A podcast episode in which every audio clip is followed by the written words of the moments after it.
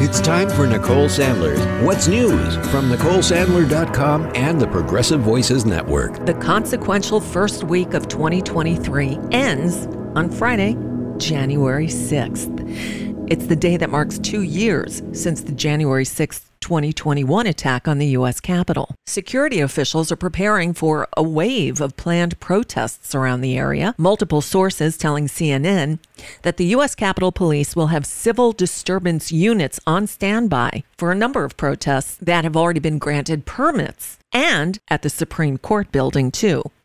The increased security measures come out of an abundance of caution and reflect what has become standard protocol now for Capitol Police in the wake of that deadly insurrection two years ago. Also, to mark the occasion, President Joe Biden is expected to award the Presidential Citizens Medal to 12 people, including law enforcement officers who were injured while defending the Capitol, a Capitol police officer who died in the attack, Brian Sicknick, and election workers who rejected efforts by the former guy to overturn the results of the 2020 election. It's also a day where I'm sure the representatives elect who have not yet been sworn in because there's no speaker hope that they'll get a speaker today. But, well, as of yet, that'd be a no. In fact, on Thursday, they held not just three rounds of voting, as they had in previous days, but four rounds seven, eight, nine, 10, oh, and 11. Make it five. But five. And according to Spinal Tap, these go to 11. But 11 was not the charge. So the battle for House Speaker resumes at noon on Friday again. Now, on Thursday, the would be Speaker, Kevin McCarthy, continued a string of defeats and multiple rounds of voting before they finally adjourned. So this fight has now become the longest speaker contest in 164 years.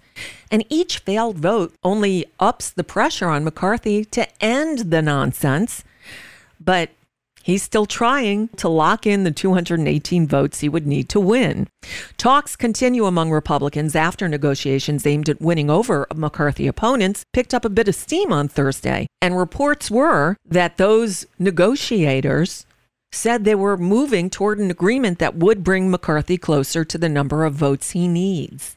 At this point, it's numbers, and the Republicans have proven they're not good at counting. Maybe they need a little help. One, two, three, four. No, I counted that one before. It is difficult to count. President Biden on Thursday announced a major shift in his immigration strategy, that he'll be expanding the use of the former guy's administration's pandemic era policy known as Title 42, which lets border agents expel asylum seekers at the border before they've had a hearing. At the same time, though, Biden announced he's expanding a program that would accept up to 30,000 migrants per month from Cuba, Haiti, Nicaragua, and Venezuela, along with a plan to expel just as many from those countries who circumvent the U.S. laws. In a speech at the White House, Biden unveiled his plans to visit the U.S. southern border this weekend. He'll stop in El Paso, Texas, where he'll meet local officials and address border security concerns. This will be his first trip to the border as president. Then Biden moves to Mexico early next week, where he'll discuss migration issues with President Andres Manuel Lopez Obrador.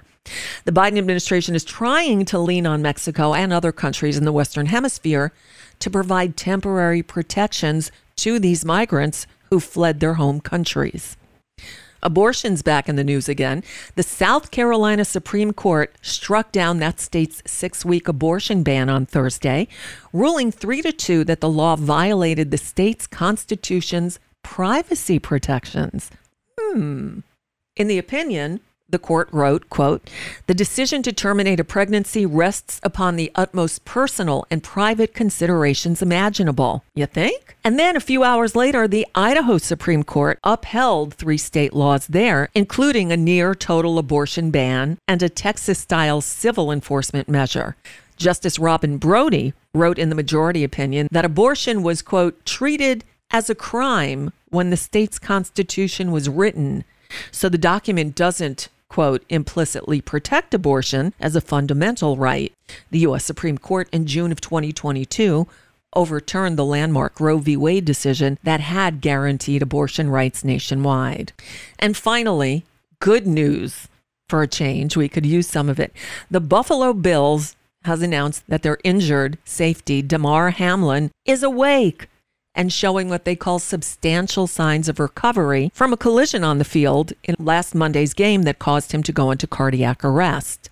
The 24 year old Hamlin is still described in critical condition, but doctors say he appears to be neurologically intact. And at this point, I think we stop while we're ahead. Good news is a good way to end this.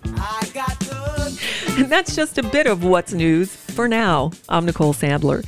If you appreciate these reports and the Nicole Sandler Show, I hope you'll consider making a contribution. My work is listener supported, and I can't do it without your help. Find out more at NicoleSandler.com and please click on that donate button.